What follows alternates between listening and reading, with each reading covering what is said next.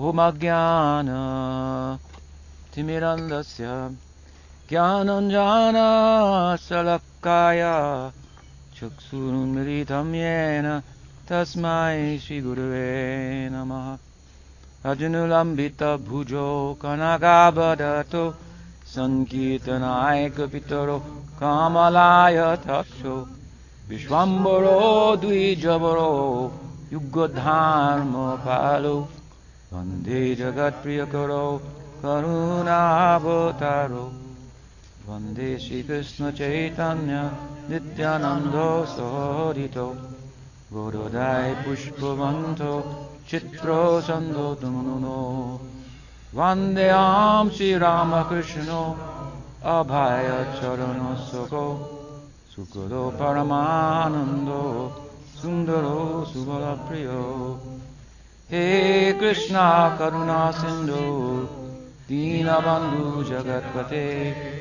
गोपीशा गोपिका कन्थ राधाकन्थ नमोऽस्तु ते तप्तकञ्चान गौराङ्गी राधे वृन्दावनेश्वरी विश्वभानुसुते देवी प्रणमामि हरिप्रिये श्री गौरी वैष्णव गुरु परंपरा की जय श्री श्री गौर राधा माधव की जय गौर भक्त वृंद की जय गौर Premanand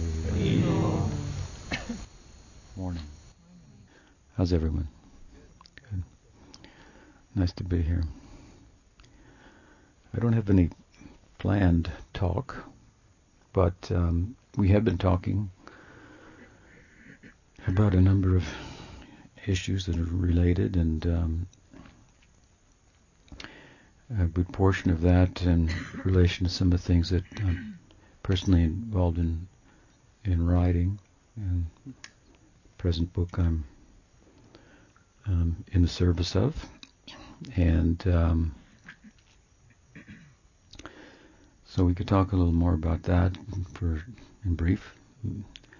Maybe read some sections in brief and entertain any questions with your permission. Then, um, yes, so um, now in the final section of the text, it's entitled Sakhyamandal, which means circle of friends. So it's uh, shaped like a circle. So as someone was asking me about it the other day, also, who was it? Um, we were on a walk. Uh, oh, it was um, um, um. Hmm. So I was explaining the shape in uh, structure, in brief. So it's an interesting uh, concept because when I was uh, began writing, I I um, as we went forward, then it turned into take different sections. So part one, part two, and now there's a part three. But I was very uncomfortable with the part one, part two, chapter one, chapter two, um, and uh,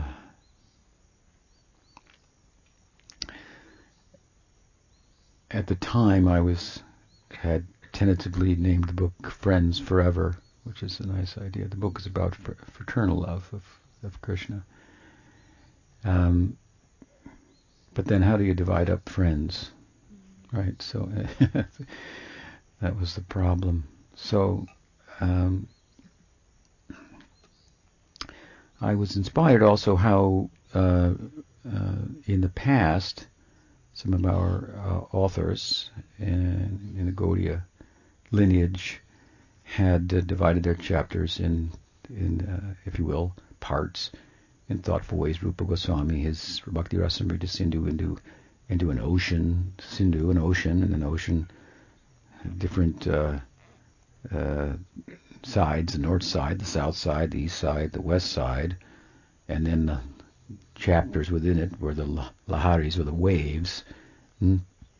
The first wave in the eastern side of the ocean of bhakti rasa. Uh, Vishwanath Chakravarti Thakur and his Madhurya Kadambini, well, as the title says, it was like a cloud bank, and uh, of course, Krishna resembles a, in his, his complexion and his and in his potential for for blessing, if you will, as rains do. And this is very, of course, uh, connected to the to the uh, Brindaban um, in the summer season, which is very sweltering hot. It's on the border of the Rajasthani desert. At one time, the uh, what is it called? Guinness Book of Records had it listed as the hottest place in the world, hottest temperatures in the world. Now, I don't know, maybe didn't go to some places in the middle of the Sahara and took take the temperature there, but it's hot. Hmm. And so uh, it the the rain cloud hmm, is, of course, then coming in like July.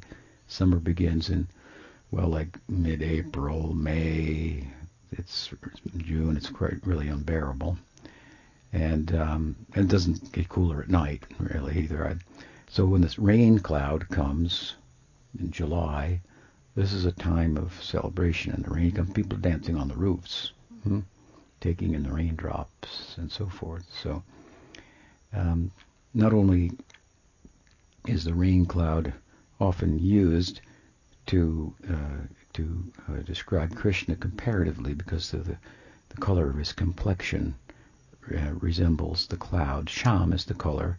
According to Rupa Goswami's aesthetics, then, as is it would be the case in all cultures, to one extent or another, colors are tied to emotions. We have dark, we have cold colors, and we have hot colors, warm colors, uh, and so forth. For example, um, so in his aesthetic, then sham is the color. It's it's like uh, indigo of romantic love. Corresponds with romantic love. Hmm.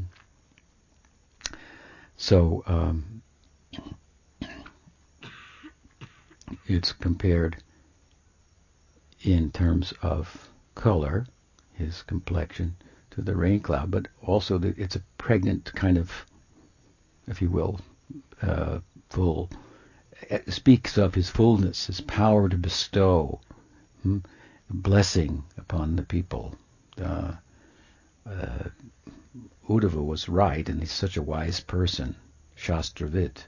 He was well advised, uh, and he was indeed the advisor of Krishna in his princely Leela in Dwarka. Hmm? Krishna was administrating as a prince, and then of course he had his Brahminical advisor, Uddhava, whom he met in Mathura, followed with him to to to to Dwarka. Hmm.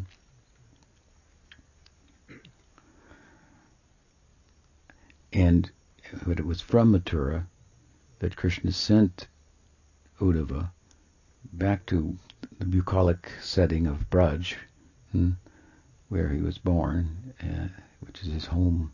Hmm and uh, to and for the purpose of bringing a message to the inhabitants there that things aren't so bad in my absence. I'll, I'll be back, and that's that's a long and interesting uh, story. hmm Um,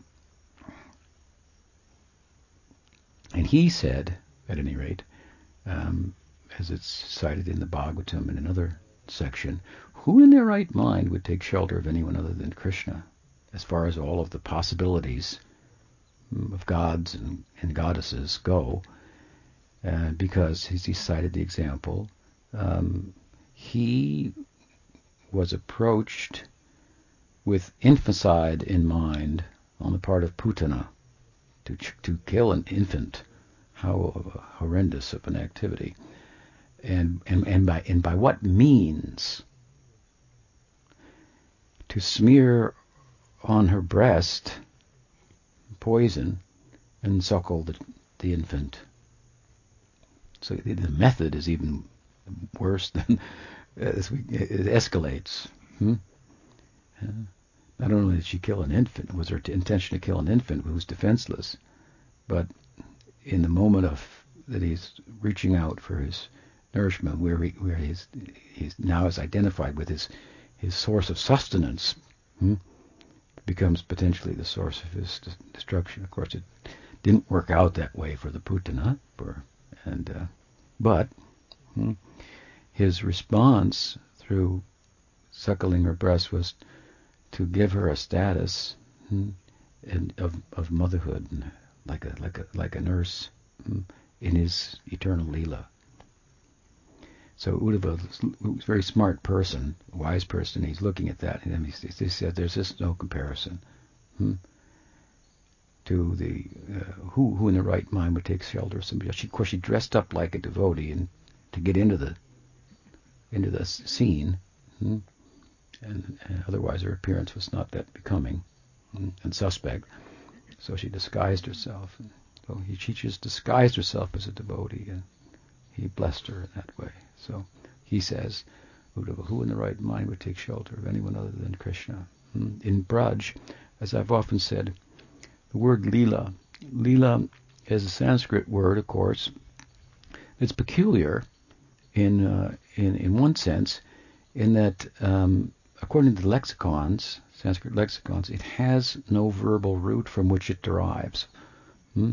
All the words derive from some verbal root, right? Hmm?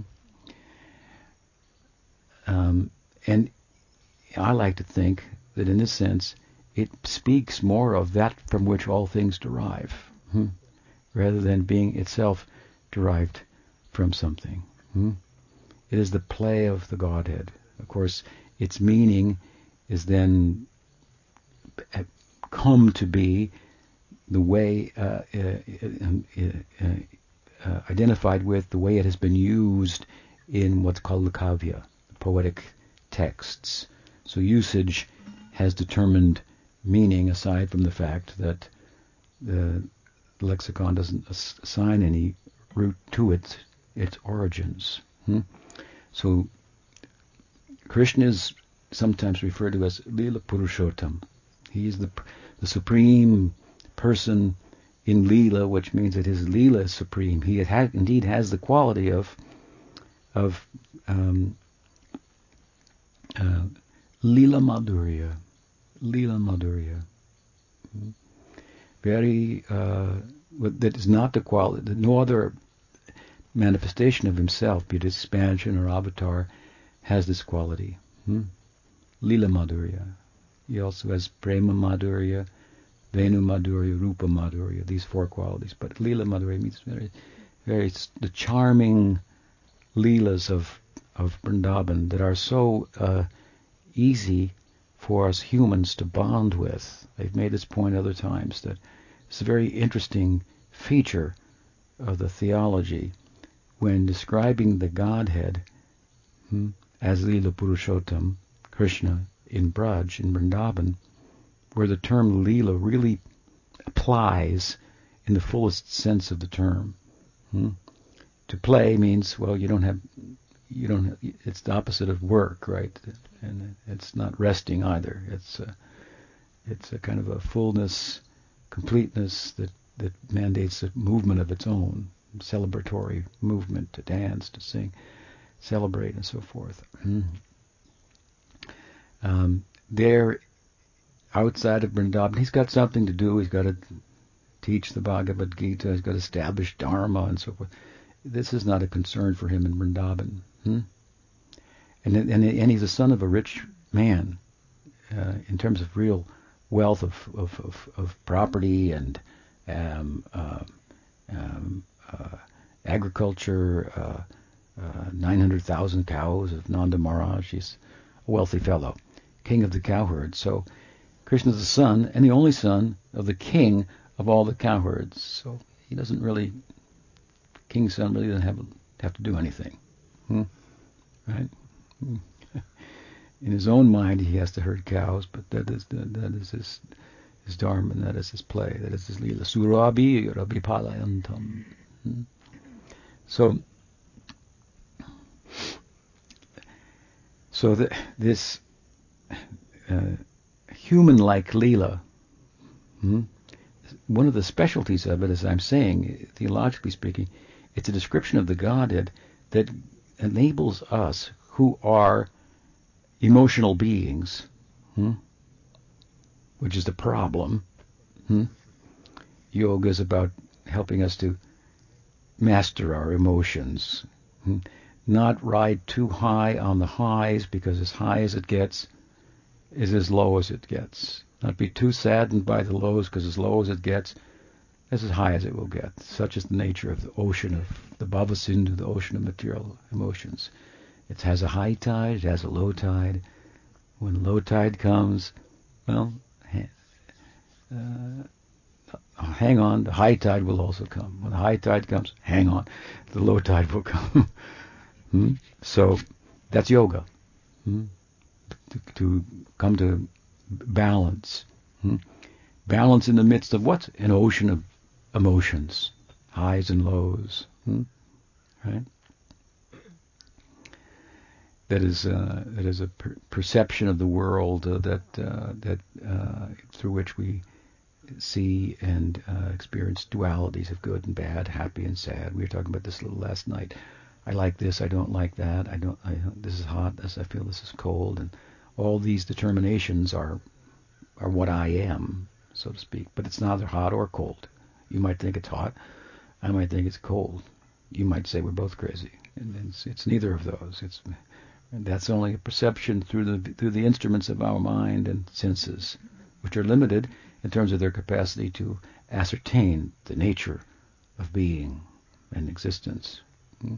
So yoga, spiritual practice, is about going beyond the limited uh, power of our physical, mental, and intellectual instruments to read the nature of the world and then function in relation to it, you know, accordingly, right? So it's to, it's to turn then then inward. We say go within or go without. yeah, that's true. Hmm. So, so,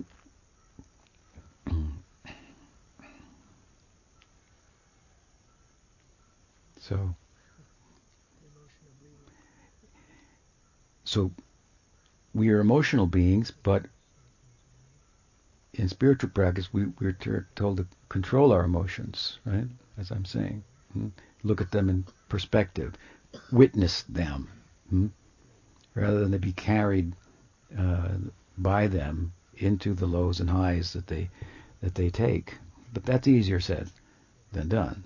Hmm?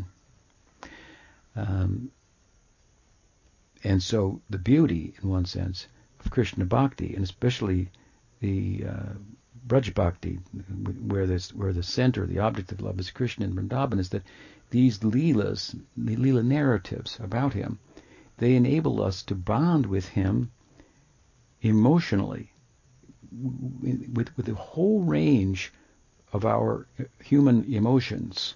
Hmm? In other words, when we hear the Leela of Krishna, we chuckle. Hmm? We identify. He's doing something. We understand it. Because, hmm? yeah, we're like that too. Hmm? Oh, he feels like that. Yes, we feel like that. Hmm? And so there's a bonding. Even with our material emotions, we are bonding with Him. Hmm?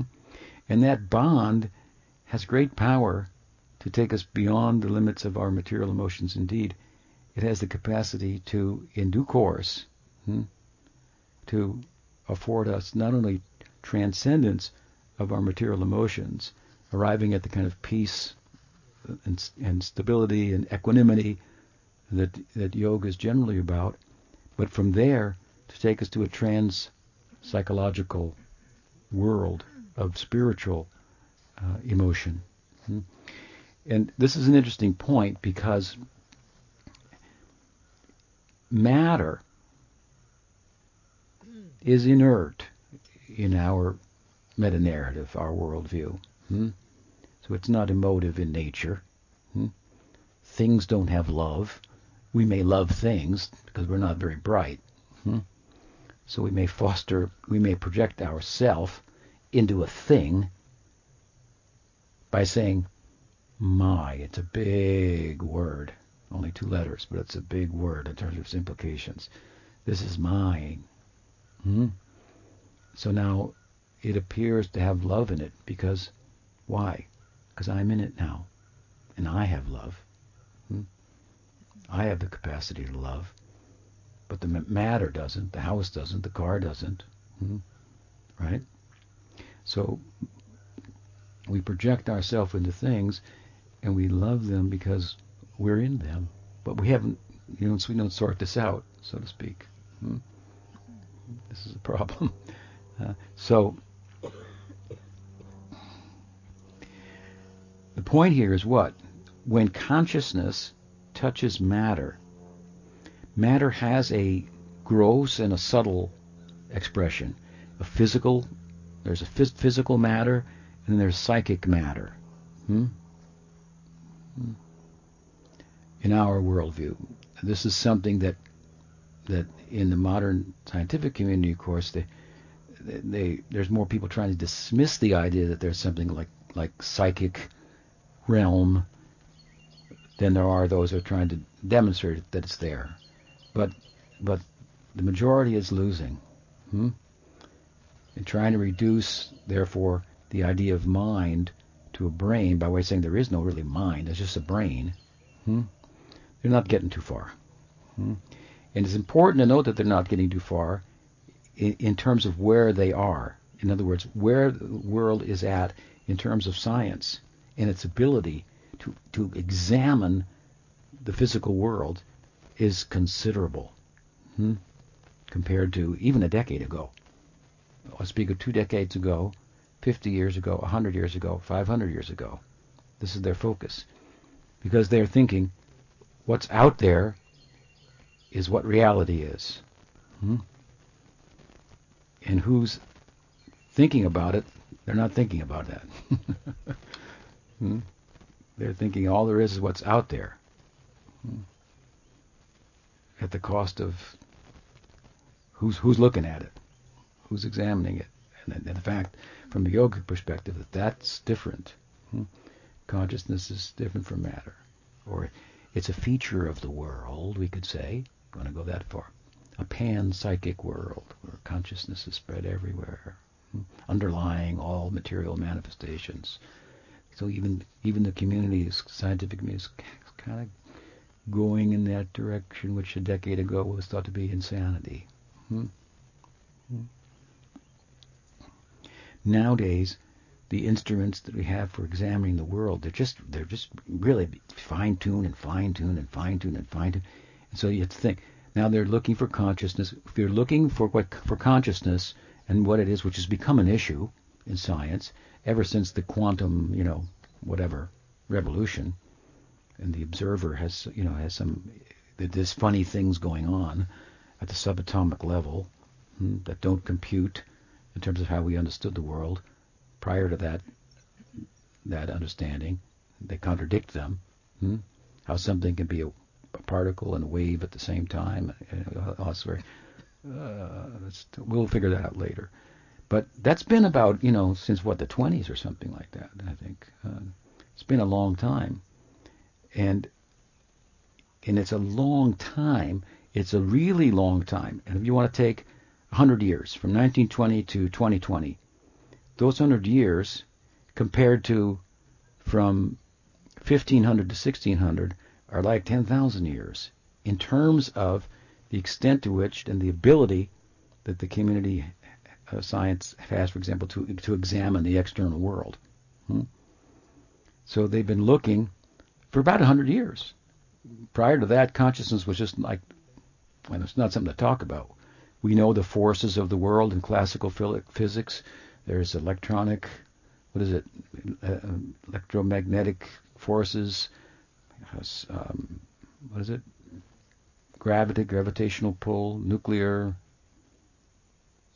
strong and weak nuclear, and we got it all figured out how everything works. Hmm? So consciousness just pushed to the background, and, you don't need it. It's not. It's, everything seems to be working without it. So I guess it's whatever. it's like steam or something like that for water. It's, there it goes whatever. Mm-hmm. But when the picture changed, looking closer at it, then we had to consider was consciousness. And so for a hundred years, and it's been accelerating the look, examine, examining, looking for consciousness in the brain, hmm? and they can't find it. They've been looking for it for like ten thousand years, we can say, comparatively, hmm? Given the intensity and the instruments, and they can't find it. Hmm? They can't find you and me, the sense of I that we all have. It's just some function of the brain. Hmm? Can't find it there. Hmm? Because it's not there. Hmm? Right?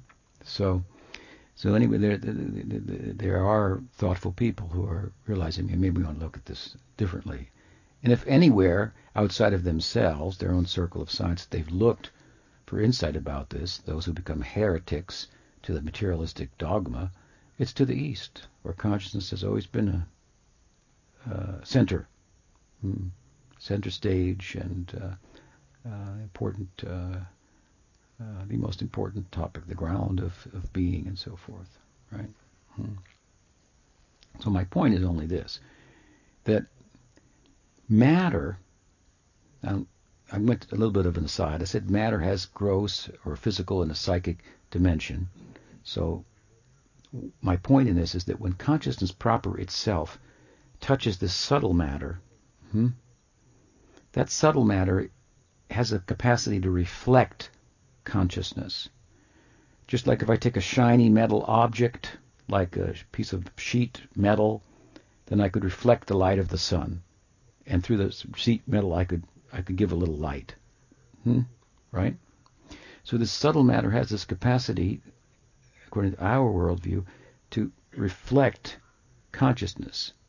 And what it does, that, that that's what that that's then the emotive component within matter that's our everyday life, that's the emotional world that, as I said earlier, we have to transcend. Hmm? Right? So what's the point I'm making? The point I'm making is that if consciousness, in touch with subtle matter, hmm, out of which gross matter evolves in our worldview, if that consciousness, in touch with the subtle matter, has the power to create an emotional reality, hmm, as illusory and problematic as it is, why should we think that consciousness then, unto itself has no emotional capacity. Should we think that it just sits? Om Shanti, Shanti, Shanti. Hmm. No, it has a great emotional capacity and only partially expressed in touch with matter that makes the whole world go round. And everyone is pursuing the feeling of the thing. Hmm the rasa of it all. Hmm? You like sports? Krishna has a sporting arena, no problem. He plays sports. You like sports, so in the sports, people go to the stadium. We talked, we used this analogy the other night a little bit, right? So you go to the stadium. I'm using it a little differently now. And, and, and, and what's happening? Well, a ball made out of the skin of a pig or something like this, you know, is thrown in a whoosh, in a certain way and it goes around a certain trajectory and it this this far and it lands in these hands. This is all the the math of it, the physics of it, and so forth. Uh, but what it's really all about, the whole thing, is the feelings that people are, the emotions. Hmm? It's like it went this far ooh, ah, and that's a, so the it's a right the emotions making the world go round. Without the emotions, it all becomes still, right? Mm-hmm.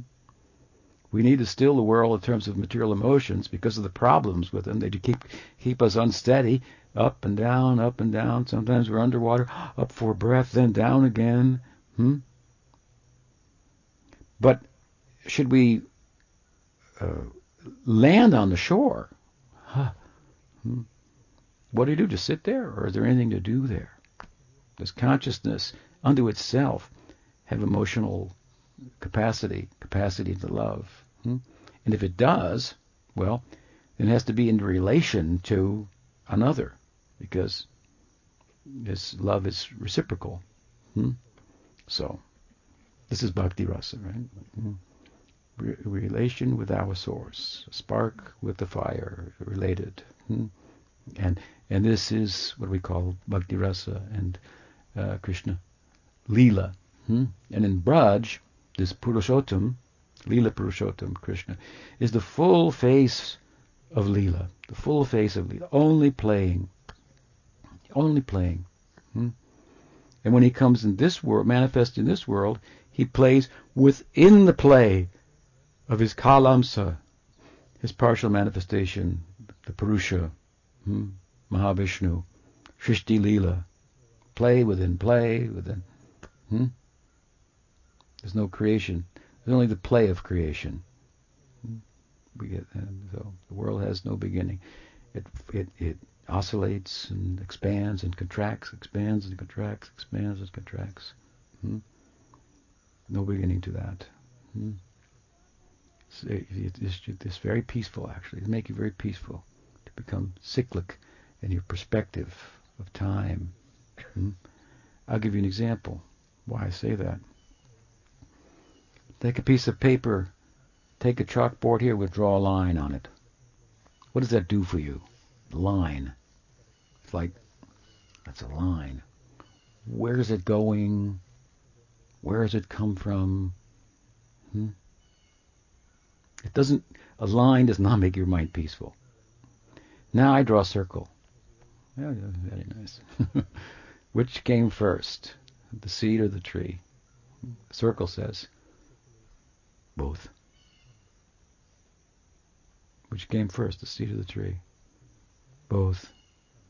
Hmm. If time is linear, you can't really answer that question. If it's cyclical, you can. Difficult question. Has been answered. Both. Hmm?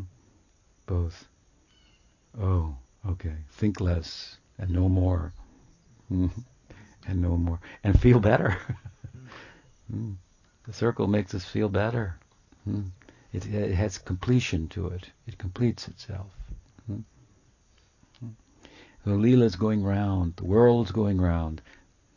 There was a time in Europe when there was the Copernican revolution, hmm? and it was determined the world is not moving around the Earth.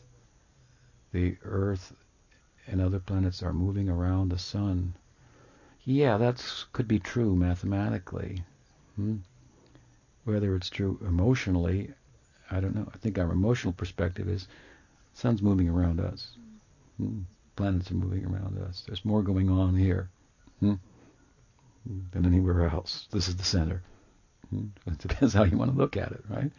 And there are valid different ways of looking at it that are just as true, and some may tell more than others in a very subtle way. That's the nature of poetics and, and religious uh, myth- mythological, histo- mytho-historical uh, discourse and uh, and so forth. Hmm. It's not like one physical measurement is the is the is the absolute truth.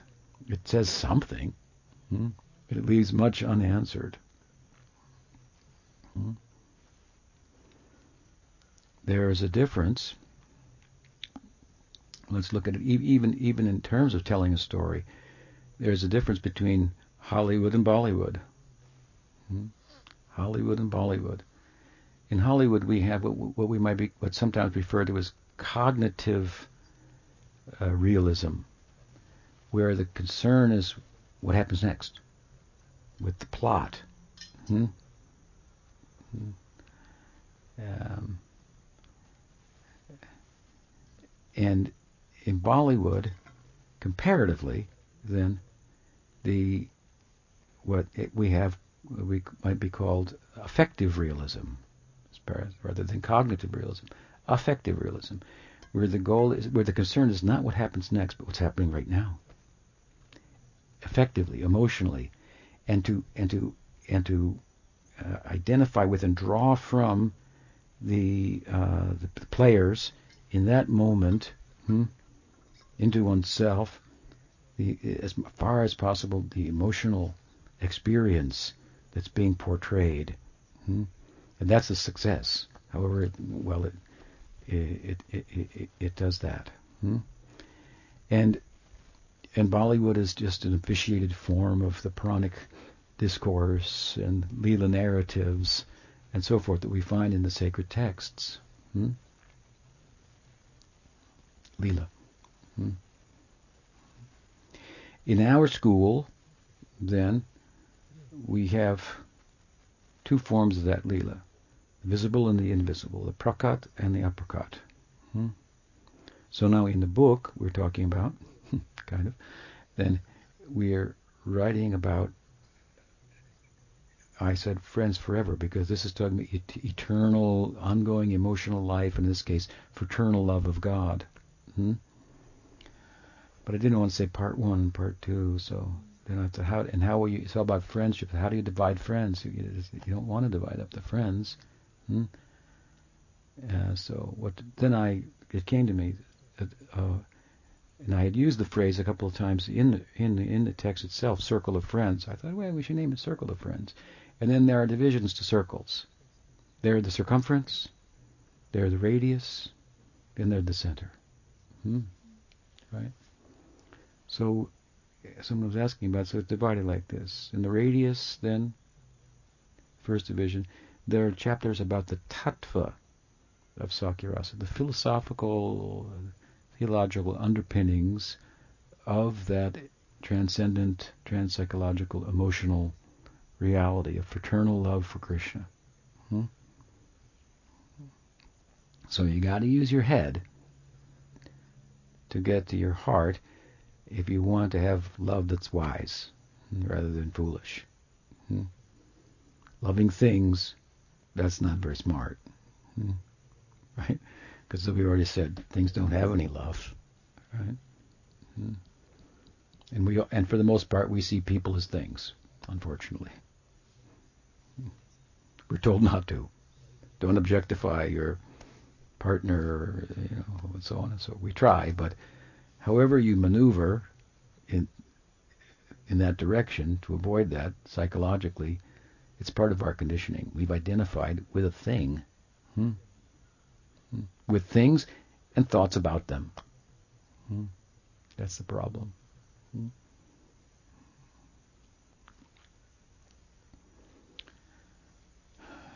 So uh, that's not wise. Hmm?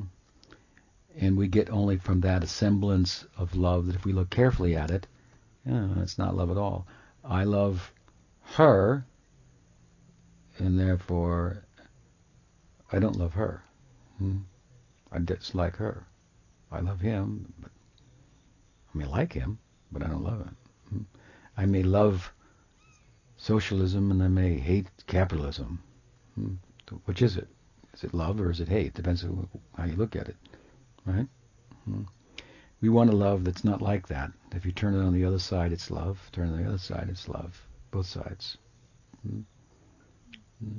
This comes from reposing our capacity to love in the center, right? The center here is Krishna. So, in a particular picture of Krishna, and that in terms of uh, fraternal love. So there's a there's a circumference. There's a chapters about the tattva, the, the, uh, the, the, philosophical ground out of which this bhava, this emotion arises. Hmm? And then we enter into the radius, hmm? which is then a telling of the of the leelas of what's called the prakat leela, the visible leela, from of those leelas, particularly those who are that are described in the Bhagavatam hmm, that pertain to or that showcase the this fraternal love. In the Bhagavatam, there, the tenth canto, I think, as we mentioned the other night, is, is, is of course what it's really all about. And in there, there are three centers. There's a Vatsalya Rasa center, there's a Sakhya Rasa center, and a Madhurya Rasa center. Hmm? So a retelling of the chapters that are the Sakhya Rasa center, and a couple other chapters where the Sakhya Rasa is prominent for a little bit, part of it, and so forth. Hmm? this lila is Prakat lila means that lila of Krishna when he appears in this world. So there's a difference between that lila, in one sense, and the aprakat, the invisible lila, that one seeks to enter into. Hmm? And through the through the visible lila, is the way. So it's important to contemplate and understand the, the Prakat Lila, which which appears to be more chronological reverting back to referring back to my analogy of Bollywood and Hollywood. Hmm? So if, if you were to further compare the Prakat Leela to the Aprakat Leela, it would further be the Aprakat Leela more effective realism and the Prakat Leela more cognitive realism comparatively because it has a chronological order. Krishna appears to be born and then that's over. Hmm?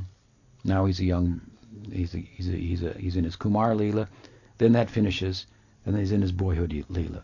Then that finishes, then he's in his adolescent Leela. Hmm? It has a beginning, it appears, and it appears to have an end, appears to move through chronologically, and, and so you're going to, you know, what's next, what's next. Even though Sukadev himself in the Bhagavatam does not adhere entirely to the chronological order of the Leela. Hmm? Being a Rasika himself, then he's driven more than by the chronological order, by, but just by the way it feels. Hmm? And the feelings cause him huh, to move over here and tell this part of the Leela and that part. lar- largely it's chronological, but there are some um, sections that fall out of chronological order, the order for which we can find in other other Puranas, where where comparatively to the Bhagavatam, hmm, they're more concerned with chronology and uh, less with the comparatively less with the emotional experience. Therefore, Bhagavatam is nigama kalpaturo galitam phalam. Sukumugadamata drabasam yutam pibata bhagavatam. Rasam alayam. Drink it and pass out. And when you get up, what do you do? Drink more. Hmm. This is uh, intoxicating text. It is said that when Sukadev spoke the Bhagavatam hmm, to Parikshit Maharaj, the, the, the king, hmm, then it was he was had been cursed to die for, in seven days, so it was only a short period for, for Sukadev to en, enlighten him. Hmm? And uh, the Bhagavatam was 18,000 verses coming out of Sukadev, so that takes a while. So it, it had to be pretty um, um, uh, efficient and structured and so forth. But there was a problem that the son of Raj Parikshit, Jai, thought of and that is that this Sukadev is like he's out there. Hmm?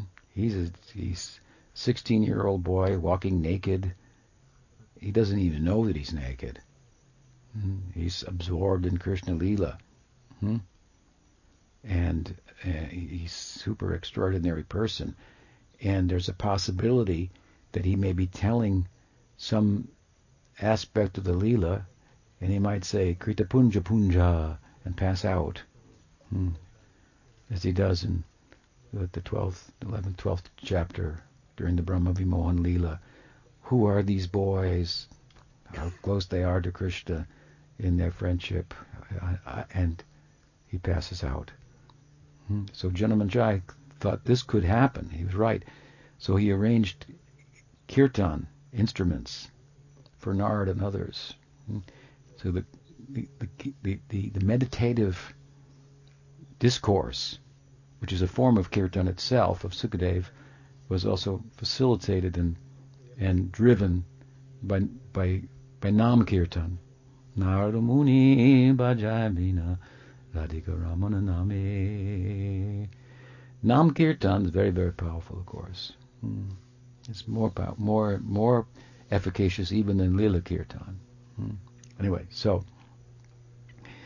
uh, the Prakat Lila, as described in the Bhagavatam. So a retelling of that. And in the center, then, what is the center? The center is then a telling of the Aprakat Lila, hmm? which is we meditate on the Prakat Lila and the Aprakat Lila with a view to enter into the Prakat Lila and from there enter the Aprakat Lila. This is the idea. Hmm? So the the the Aprakat Lila then is by comparison, as I'm saying, it's not as uh, chronologically uh, written about with, with, chronological order, or um, and so you find expressions of it in poems and whatnot from sadhus, and you say, "Oh, I thought this happened over here. I thought that happened over there," and I, I thought Krishna learned this here. He's learning in a different place. It's like a like a world of subjective like potentialities that you plug into, and and uh, there's a response. Hmm. So, um, uh,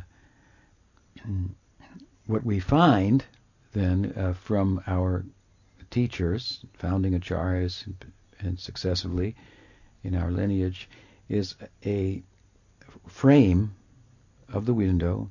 If you take the Braj Leela on earth as it plays out, Krishna is born and passes through his childhood, to his boyhood, to his adolescence, and he's 11 and a half, but mature from point of maturity. He's a, he's about 16, and ready to go to the city and deal with Kamsa.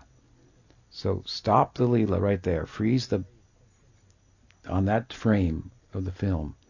Vrindavan is fully developed. Aristasura has been killed. Radhakunda's there. Shyamakund. Everything's in place now to fully facilitate Madhurya and Sakhya rasa in particular, hmm? which are very compatible, the two. Hmm? Compatible aesthetic forms of rapture. Freeze that right there. No going to Mathura. And everything's set up, and then just the days replay, replay, replay the same day again, as if it never happened before, as if it never happened before. Hmm? Hmm? Within each day, some nuance is there, some slight the same pattern. Again, it never gets tired because it's experienced like it's almost as if the the lila itself is dominated by the anurag of of Madhurya, which is also plays a role in in in the in the uh, aesthetic experience of Krishna's most intimate friends, his Narmasakhas, who participate and assist him and Radha in their romantic affairs. Anurag is a, is a feature uh, of uh, the sthayi bhav, the dominant emotion, the effect of which or is characterized by the experience that I'm seeing Krishna every time I see him as if I'm seeing him for the first time. Hmm? He always appears new. Hmm? So it's almost as if the anurag, which does not, which dasyaras of Braj and Vatsalya rasa and the other types of sakhyaras besides Narma sakhyaras don't uh, experience. They experience up to up to rag. Rag is that that aesthetic feature of the of the of your dominant emotion that that that that causes you to feel like difficulties become blissful hmm? if as a result of them I get the association of Krishna. I can think of him or something like that. But it's as if the anurag hmm, of the Madhurya, it's coming from Madhurya. In one sense, the Leela is all centered on Madhurya. Hmm. This is the plot, right? Parakiya rasa. Hmm. Dominates. And so everybody experiences every day as if it's a new day. Every day, Mother Yasoda is saying, Radha should cook for Krishna. Great idea. Hmm. Hmm. Send Kundalata there and and uh, tell her mother-in-law she has to come. Hmm? And every day it's the same thing. It's great idea. Something like that. Hmm. So uh, now in the in the writing and some been coming out a little some of the talks. We're we're in this section of the center, hmm, reflecting on the um, uh, Aprakat, the invisible lila, which is typically told or related um, as like a day in the life of Krishna. So the day is divided into eight sections, uh, culminating in constituting 24 hours. Where is he at this time, this time, this time, and this time? Hmm? So eight different divisions of of of time. Hmm? And this, is, of course, can be a tool to, you know, in one sense, uh, I suppose, check the time. Where am I? Where is Krishna? And uh, but it's it's it's really for contemplative um, life uh, to um, contemplate and enter into. So, so what we find in comparison, one of the comparisons between the Prakat Lila narrative, for example, in the Bhagavatam, and the commentaries on that, and so forth, and the Aprakat narrative in the Lila Granthas that speak of the Astakal, of which the Lila, the divisions of eight, which of which there are a number of them in Sanskrit uh, poetics and so forth. Govinda Krishna Bhavanamrita, uh, mm, not, not another Vrindavan but another one of Kavi Karnapur's text. I forget the name. Krishnahnika Kaumudi. So there are different renderings. Uh, and Siddha Krishnadas later in the 19th century is a famous rendering as well. Um, um, what was I saying? One of the features of it, the um, uh, Aprakat Leela. Hmm? Contemplative. Yes. Yeah, yeah, yeah. The commentators, commentators in the Prakat Leela narrative of the Bhagavatam, they are giving us a chance for Shravan to hear about the Leela. Hmm? To absorb ourselves in hearing about it. The Aprakat Leelas are giving us that, but also they are lending themselves to something that was asked about last night, Siddharupena Chatrahi. How to, one thing to hear about them, another is to serve in them. Where to fit in. They're designed more like you can fit in here. Here's your part. You can do this. You can have a service here. This is very high. So this is very for more advanced devotees. Hmm? That's why I say the Aprakat lila is, is more for contemplatives. Hmm? Right? Who don't have who because what this is all about, if you didn't know, Krishna consciousness, it's about stepping out of this world into that world. Hmm? in a meditative body that's been arising out of the grace through Guru Parampara and the bhakti samskars that have come to you from that particular lineage, hmm? and and then responding with subsequent practice, following in their example, this this gives rise to a a an eternal bhava, sakhya bhav, madhurya bhav, hmm? that we see embodied in the eternal associates, hmm? uh, one of our own. Hmm? The nature of that Swarup Shakti, hmm? Nitya Siddha Krishna Prem, Sadhika Bunai, Shabanadi Sudhachitte Kore That prem is eternally existing in the associates. And what it does, this Swarup Shakti, this internal energy of Krishna, it's always manifesting itself in newer and newer ways for the pleasure of Krishna, and you are one of the newer ways. Hmm? Wow. So, in the book of life, there's a page there. It's got your name on it. And when you, you turn it, you see, hey, my name's on this page. But it's blank. Hmm? You realize, I'm in the book. I have to write my story. Hmm? That's what sadhana tells the story. The story comes out.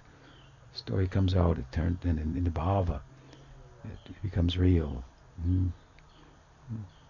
this meditative personality and identity. Hmm. We kind of think of Krishna as a person, as a theological person, kind of, not a real person, right? That's eventually we'll understand and experience Krishna as the, as a real person, and ourself in relation to him in Leela as a real person that makes our present personality as unreal as it is. Hmm? it's very unreal. It's unreal in the sense that it won't, at least it won't endure. It will be, it's a blip only. Hmm, who knows about, who will know about it? What was it? So important. What was it? Where to God? What was all that? Not to be remembered. Hmm. But Yan Mitram Paramanandam Purna Brahma Sanatanam. Hmm. Yan Mitram Paramanandam Purna Brahma Sanatanam. Mitram Sanatanam, hmm, Brahma says. As he was developing budding rag bhakti in Sakhya in the Brahma Mohan Leela, he said, Yan Mitram Paramanandam Puna Brahma Sanatanam. Hmm? It means Mitram Sanatanam. This Mitram, this friendship is Sanatanam. Hmm? Is eternal. Hmm? This trans-psychological, emotive, emotional reality is eternal. Hmm? That personality, that relationship. We have a personality now derived from investing ourselves in the in the, in the Maya Shakti environment. We have a nature, as I said the other night, that lends itself lends itself to nurture. We're tatasta. So we are never separate from the one of these environments, the material environment, Maya Shakti, or the Swarup Shakti. If there's anything close to being independent of, them, they call it Brahman, which we also refer to as spiritual suicide. So, enter into Brahma. Uh, he's gone. Hmm? Tatasta means living on one side or the other.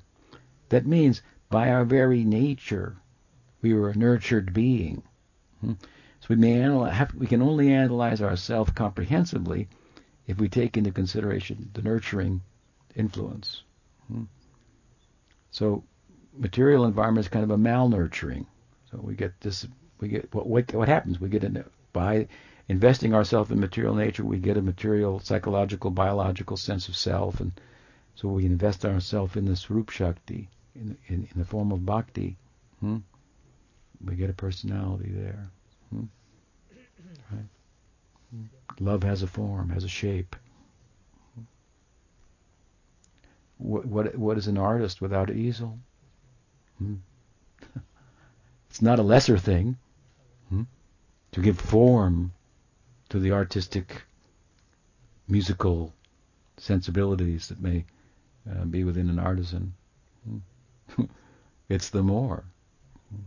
So that form is not a limiting limiting uh, thing like material form is.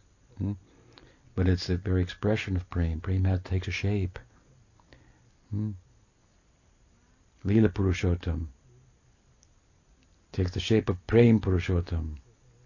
Chaitanya Mahaprabhu is sometimes before. That's a whole other topic. We have to go there a little bit though. Hmm? Right? We go to this Krishna Lila through the Gaur Lila, which is extended to us. We're kind of in the extended form of the Gaur Lila. Hmm? Right? In Gaur Lila, we all have Dasya Bhakti for Chaitanya Mahaprabhu, Nityananda Prabhu. That's why we have these two influences, Madhurya Rasa and Sakhya Rasa in Gaudiya Vaishnava. They are the macrocosmic gurus. We were talking the other night about, question was asked, do these sakhas, these friends of Krishna, and even those friends who are involved in his romantic life, the special group, whose Sakhya Rasa is mixed with Madhurya, like yogurt mixed with, with sugar, making the yogurt sweeter. Hmm? That it can taste anurag and mahabhav. Hmm? That it can be friendly in an empathetic sense to Krishna with regard to his romantic plight. Hmm? And to Radha. Hmm? Without them, this parakiya cannot take place. That's why it said in Ujjwal Nilmani of Rupa Goswami that if we were to personify Madhurya Rasa, it would be a Priyanarmasakha this kind of friend of Krishna. Hmm? Because this kind of love requires all types of envy and jealousy and intrigues and so forth, and they are involved in all of this. Without them, that, that cannot go on. hmm. So, what is the point? So, hmm. right. So in in Gaur Lila, then we all have relationship with Gaur Nityananda. They're the macrocosmic gurus. We have Dasya, Bhakti for them. Worship in Nadia, live in Vrindavan. Hmm? And according to our Guru Parampara association we have, and we will be influenced by Madhurya Rasa or some fewer number because it's lesser, less prominent influence by, by Sakhya Rasa, right? Um, but the question came that those who have been influenced by, by Sakhya Rasa, that it's mixed with Madhurya in the way that I'm speaking about. Do they have any place? Do they have any? The lila is eightfold. Hmm? But two parts of the lila, Nisha and Nishanta, late in the night and early in the morning before dawn. Hmm? we know that Krishna goes to sleep at night, or he pretends to, and then he's out the window hmm, to meet with the gopis. And he gets in just before the sun gets, you know, actually gets uh, too high on the horizon and, and catches a few winks before the day starts again. Hmm? But his own friends, what happens to them in the night, that part of the Leela. And then in the early morning, pre-dawn, because typically they go to bed and they don't sneak out, right? So, so is there the question was: there any participation in Aprakat Leela in these two uh, dimensions, Nisha and Nishanta, hmm? night and just before day, just before the end of night, Nishanta. Hmm? So I think we, we discussed that. We answered that a little bit. Hmm? There are ways in which, in order for these these type of friends to be able to do their service during the waking hours, hours, they have to be a little bit acquainted with what's going on late at night and early in the morning. So there must be some venue by which they can become acquainted. Hmm? Right? Let's read a little something hmm? for the moment from the Nishanta Lila. That means pre-dawn.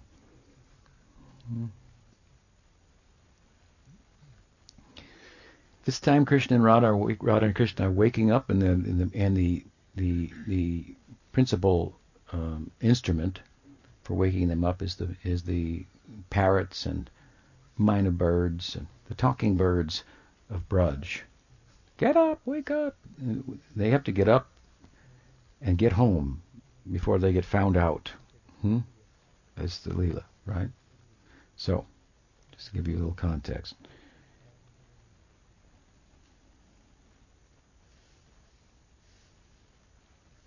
Just as the learned, twice born Dvija, Brahmins, Dvija is a name for Brahmins, it means twice born. Dvija also means bird, because birds are born in an egg and then they're born out of the egg. So they have two births. And Brahmins have have two births because they get the material birth and then the spiritual birth or the diksha, initiation, and so forth. So Just as the learned, born, twice born Dvija, Brahmins, chant the Purusha Shukta to awaken Vishnu. This is a hymn for awakening Vishnu in the morning. Famous. In Braj, various parrots and myna birds, who are also twice born, once within the egg, and once again, again once the egg hatches, chant to awaken Radha and Krishna. However, while Vishnu's Dvijas, the Brahmins, openly proclaim the glories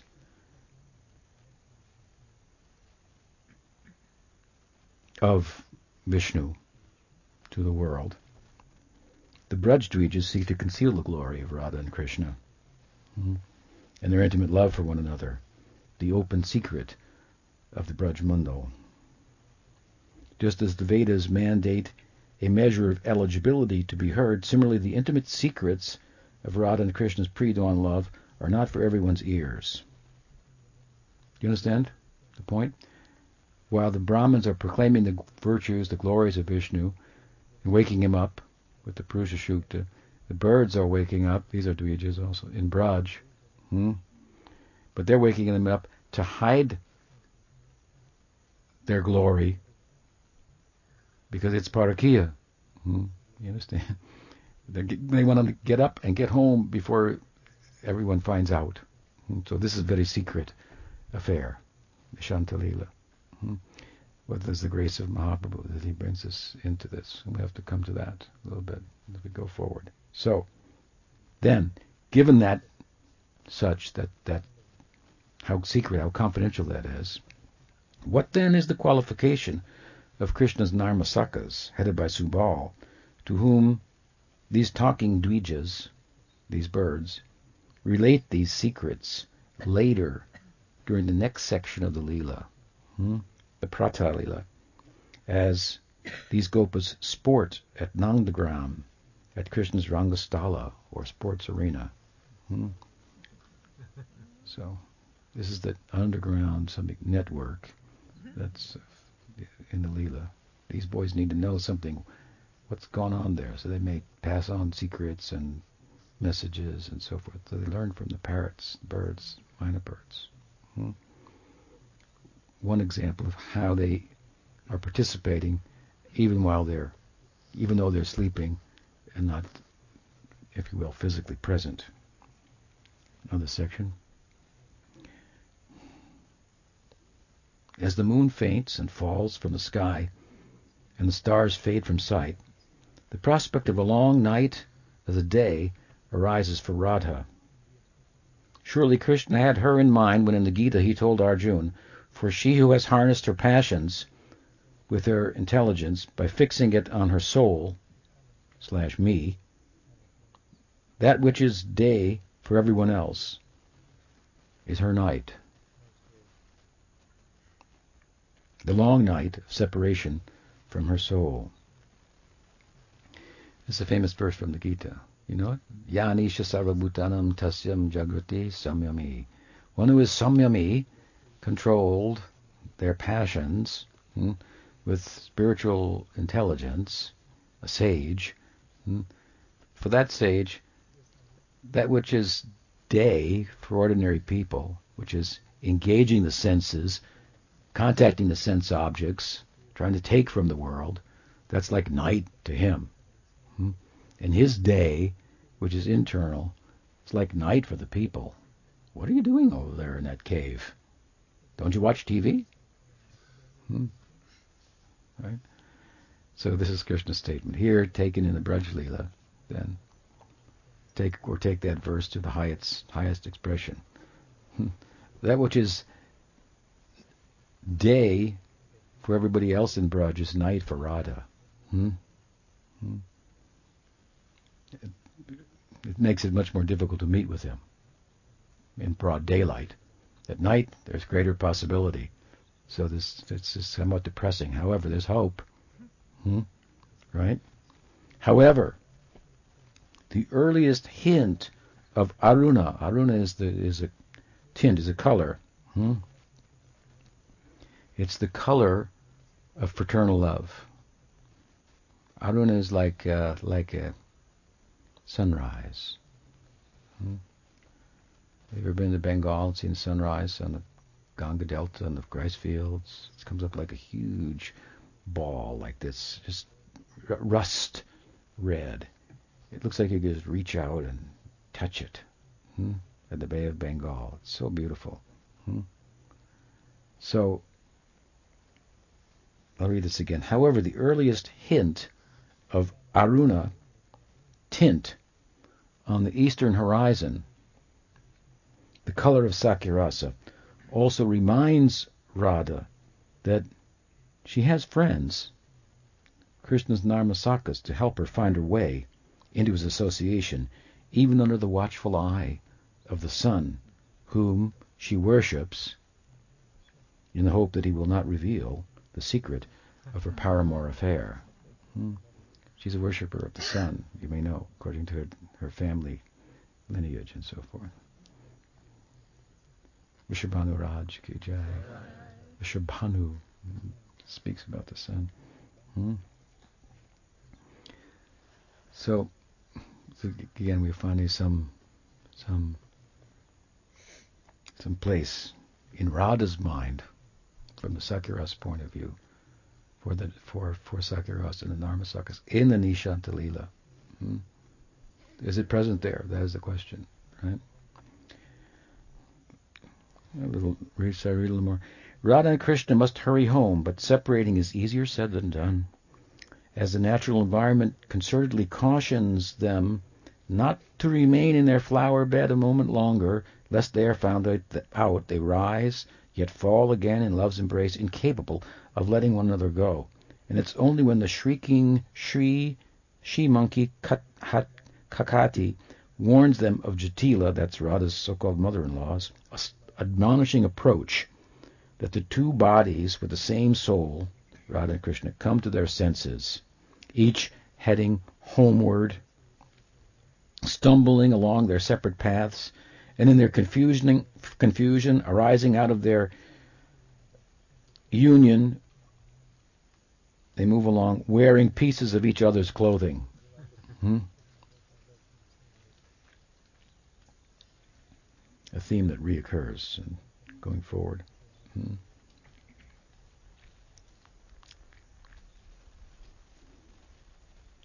Hearing Katyayani Kakati's white lie and believing it, Jatila's not really not coming, but she wants them to get home. So she wants to put fear in their hearts, right? Hearing the monkey's white lie and believing it, Radha cannot tolerate the possibility that her lover's reputation might be spoiled, thus she seeks to hasten the pace of her vehicle that is the limbs and minds of her manjaris. However, assisting her in every way, they know that although it is of paramount importance that Radha hurry homeward, her mother-in-law is still at home, preoccupied with more with thoughts as to why her son sleeps in the cowshed, unaware unaware of Abhimanyu's well-kept secret that he's in an emasculated status as a eunuch. That's a, some of you may understand that more than others. But who will help Krishna? As he stumbles, love struck along the path, his lotus eyes crossed, one looking westward for Jatila, the other following to the distant following the distant outline of Radha as she scurries to the south. That is Seva his Narmasakhas can only dream about. Although, even in this world, dreams can come true. Hmm. So there's a possibility. Hmm. So, in some ways, as I'm explaining here and we're reading, this this Narmasakhabhav has some place in the Nishanta Lila. Also some place in the Nisha Lila. We find that Raghunath Das Goswami has written about this, Subal's participation. And my Guru also wrote something about this. Hmm? I won't go into that in detail, but uh, uh, some, not the norm, but on occasion that possibility is there. Main thing is, in answer to the question, as Rupa Goswami says in his Radhakrishna Ganoddeshadipika, there is not one single feature of any of Radha and Krishna's Leelas and Braj that the Narmasakhas don't know about. Hmm. He makes that statement. So, somehow or other. And one of the ways hmm, in which it will be known about by us and who may be in pursuit of such an ideal is, of course, and we'll, we'll, we'll close with some description of this, entering into the Gaur Lila. Hmm? So as I said earlier, worship in Vrindavan, worship in Navadvip, live in Vrindavan. Hmm? You want to know your rasa? That's your rasa for Chaitanya Mahaprabhu. Cultivate that. Hmm? He is the macrocosmic and Nityananda Prabhu manifestation of the Guru, and then have the microcosmic guru, the small guru, hmm, who's close to you. Now you might think, why should I keep a small guru? Why not I have a big guru? Hmm? Maybe not Chaitanya Mahaprabhu, but maybe Prabhupada, or maybe maybe Rupa Goswami. Hmm? No, that's not a good idea. Which lens is bigger in a telescope? There's a small. Which one should you? There's a small one, and then there's a big one. Which one should you put your eye to? If you put your eye in the big one, what will you see? You'll get a headache only. Hmm? If you put your eye in the small one, then you will see through the big one and all the other lenses, and through the whole Guru Parampara. If you pay attention to your Guru, hmm, then the whole Guru Parampara will pay attention to you. Hmm? All their blessings will come. All that they've seen, all they've experienced, They've, they've, they've now found a, a candidate worthy of sharing. Guyamakiti Prachiti. Hmm? They've now found a candidate worthy of sharing the, this with, and eager to do. Hmm? A receptacle that, that pouring it into, it, it, will remain, and it will, it will fill up, and it will overflow, and such, and so Guru Parampara will continue on. Hmm?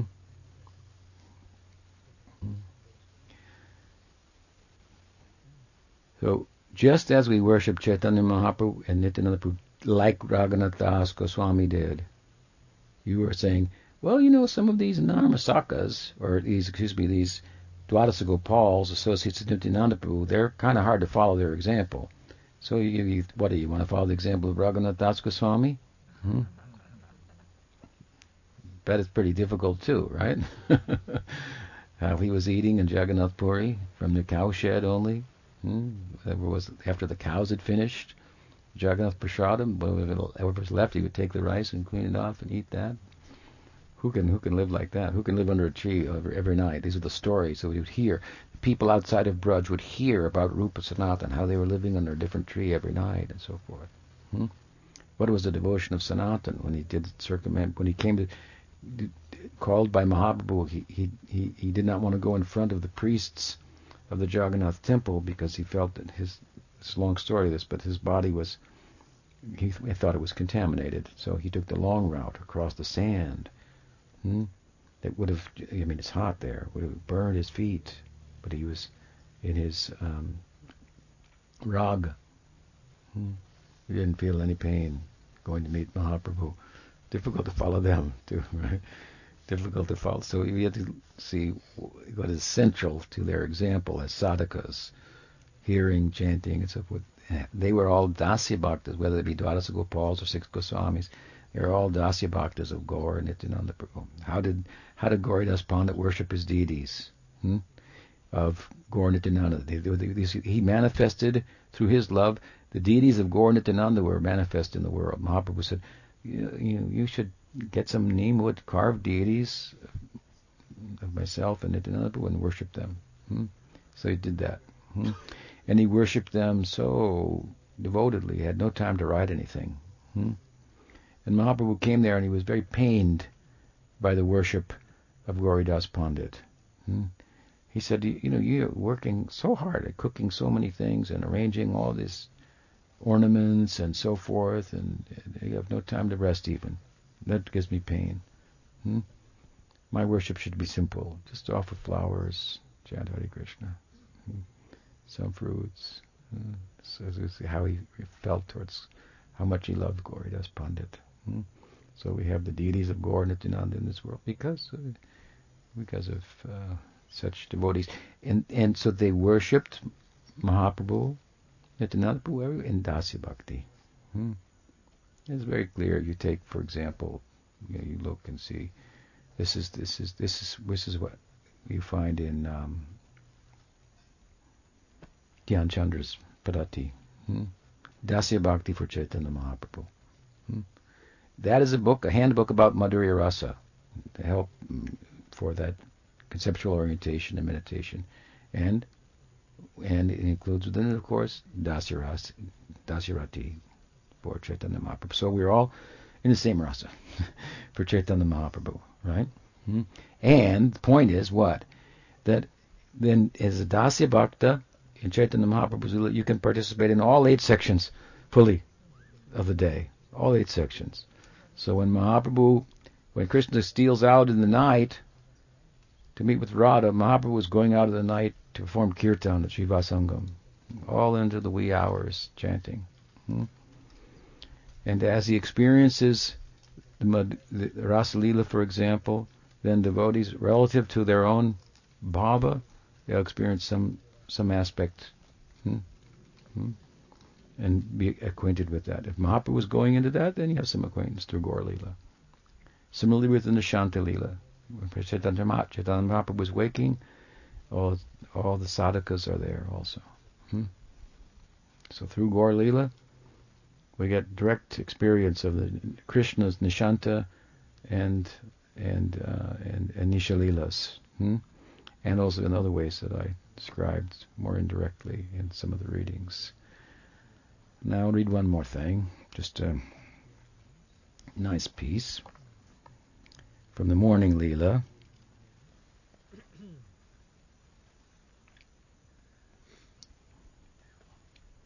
Well, I got a couple of things here.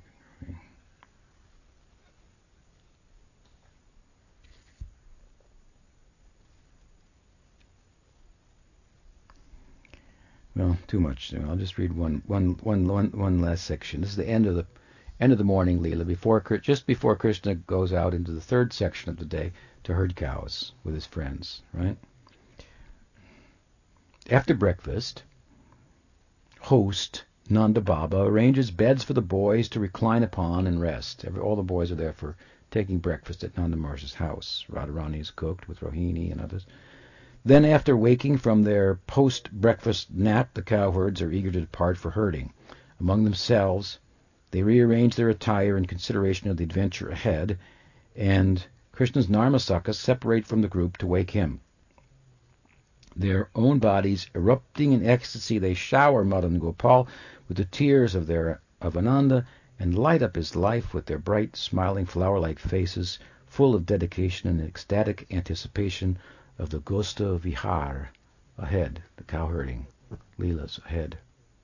Narmasakhas, Narmasakha group leaders engage their followers in assisting them as they dress Hari for herding. They offer scents, fresh cloth, ornaments, and a garland uh, foretelling victory, consisting of five different types of forest flowers. They make tilak from musk and grind fragrant sandalwood mixed with tears, their tears, into thick paste and then apply the tilak with their fingers. They, along with then, along with various different colored earthen mineral dyes, they apply the sandal paste in decorative patterns on his face and arms. They place rings on his fingers, some of which bear his names engraved on them and they decorate his ears with sharp-shaped earrings that swing and kiss his cheeks. Unable to check their jealousy, they kiss his cheeks themselves. There's kiss, cheek kissing, Sakhyaras. They adorn their dear friend with a jeweled necklace, the centerpiece of which is his Kaustubha money, Kaustubha jewel, and complement this necklace with a gunjamala, which gives his dress and ornamentation an attractive rustic appearance. Then Subal asks one privileged Narmasakha to place a reflective pearl necklace around Hari's neck that allows him to see Radhika's, ref- Radhika's reflection when in her proximity he looks down as if to look away. Hmm. At that time, also, Subal separates momentarily from the group to return Radha's cloth hmm, to Vishakha in exchange for Krishna's cloth that was confused during the morning, early morning Leela. There, so these Gopals, then I should say, the Gopal Krishna, this Gopal Krishna then of the, these Narmasakhas wears a belt, bracelets, armlets, anklets, and ankle bells. His friends hang on, hang his horn on his left side and tuck his jeweled flute into his belt on his right side. In his left hand, he holds a stick, and in his right hand he holds a lotus. His crown is the crest of a rainbow. His crown is the crest of a rainbow-like peacock feather, over and at the end of which he is the exciting, elusive prospect, now, somehow, in their hands. He's the pot of gold at the end of the rainbow. That's the point. And if you want to, you can go there. Hmm right, somewhere over the rainbow. How good does he look? About as good as his friends. who like him are also endowed with flutes, horns, ornaments, and gopavesh, the dress of a cowherd, dressed for herding, serving more or less, they are, as mirrors or more before him, their likeness. Then, with similar gestures and gait, their faces bright, they head out to herd with Krishna in the center of the assembly, enchanting the minds of the gopis. Kotavani, chutta chuttevani kai lutaputi, se din kabe habe more. Sri Gopal Krishna ki jai, Gaur Madhava ki jai, Gaur Bhakta ki jai, Gaur Premanande. Little long, sorry, I know, but interesting topic. Any question? Yes. In this discussion about whether there is parakia in Aprakat as opposed to swakiya according to Jiva Goswami, you make the statement that the uh, Priyanarmasakhas enable the parakia to go on, so that the Priyanarma Sakas exist in the Aprakat Lila. Would that be proof enough that there is parakia, parakia ras in the Aprakat That would not be a conclusive argument with regard to that very complex theological uh, debate or discussion. Hmm? Um, um, and there's no end to that discussion. The end is imagine, just imagine. Hmm. All things possible there. Not all things, but within the parameters of rasa. So, yeah, that's uh, it's a whole very complex theological discussion. Jiva Goswami, in all of his books, he posited the idea that in, Goloka there is Swakiya, married life of Radha and Krishna. Hmm? When we say the Priyanarmasakhas are personified personification of did I did I say Parakia? I think Madhurya Rasa. Mm. Maybe Parakia. Mm. Maybe you were looking at it like that, yeah. But um, you know, for those who posit parakia is the is is manifest there and is the full expression, then they have a million and one arguments and support that. But the question is not whether you can support that, but then but Jiva Goswami said otherwise, and he has his arguments. So um, yeah, I think that uh, I would on that conclude that. Um,